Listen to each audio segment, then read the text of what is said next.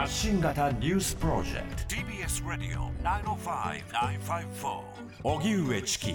セッション悪いことだと思っています。元ジャニーズジュニアの男性が会見。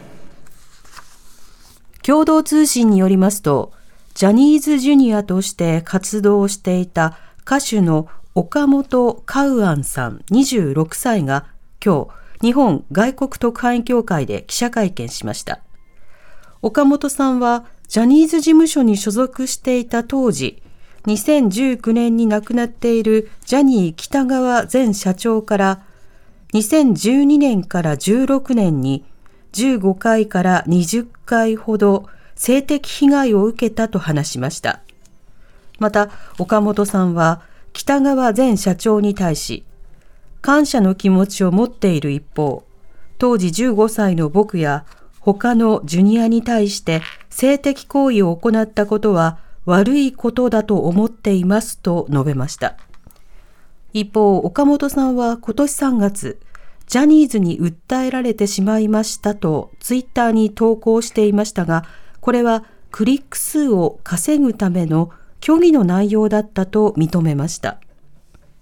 この問題をめぐっては、イギリスの公共放送 BBC も今年3月、岡本さんとは別の人物の証言を報じるドキュメンタリー番組を放送しました。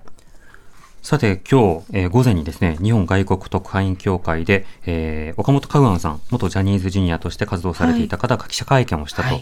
いうことです。で、その際には、あの、先日来、BBC、あるいは週刊文春などで取り上げられているように、えー様々なえー性加害がそこにはあったということが報じられているわけですね。はい。で、こうしたような問題が発覚した場合、あるいはそうした疑義が向けられている場合は、あの、応答するということが必要で、えー様々な、例えば芸能界だけではなくて、まあ、表現の分野ですと、ファンコミュニティというのが存在するわけですけれども、そのファンコミュニティも、えー具体的な実態を把握をするためには、えーまずはその擁護をするとか、えーそれから、あの、無理やり、あのーそういったことを聞かなかったことにするとかではなくて、まあ適切な応答というものを求めること、これがとても重要なのではないかと思います。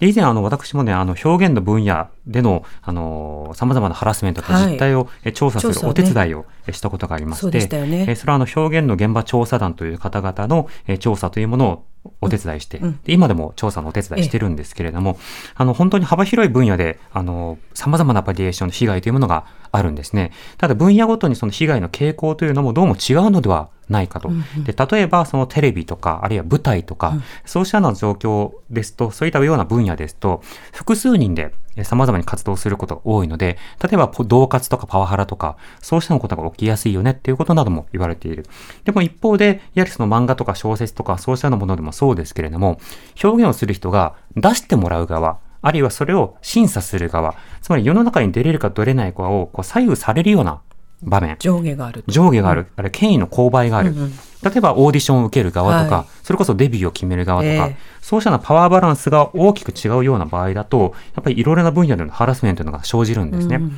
なのでそうしたような状況を改善するために、いろんな団体で改善の動きを示していくということがとても重要になるわけですですでただ本来事務所というものは、はい。いろいろな働きやすさというものを改善するために、ある意味ではその所属しているスタッフとか、うんうん。まあ出演者の方々の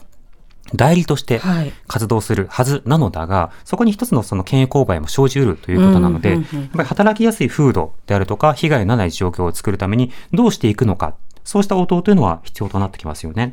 まあ、そういった意味では、今回、その個別事務所のさらなる応答、今回はジャニーズの応答というものが問われる一方で、えさらに表現分野より広く、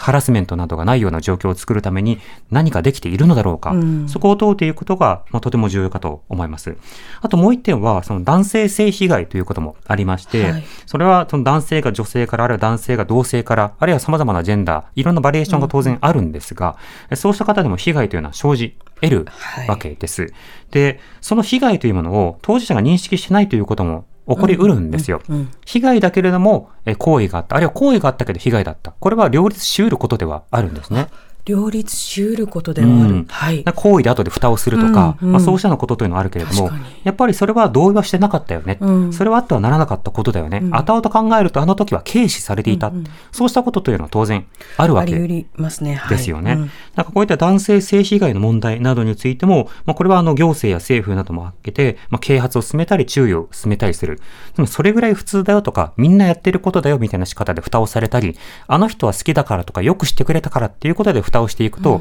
性暴力というのがさらに次世代にこう残されていくということになっていくわけですね。なのでそうしたような改善の観点というのも重要なのかなというふうに思います。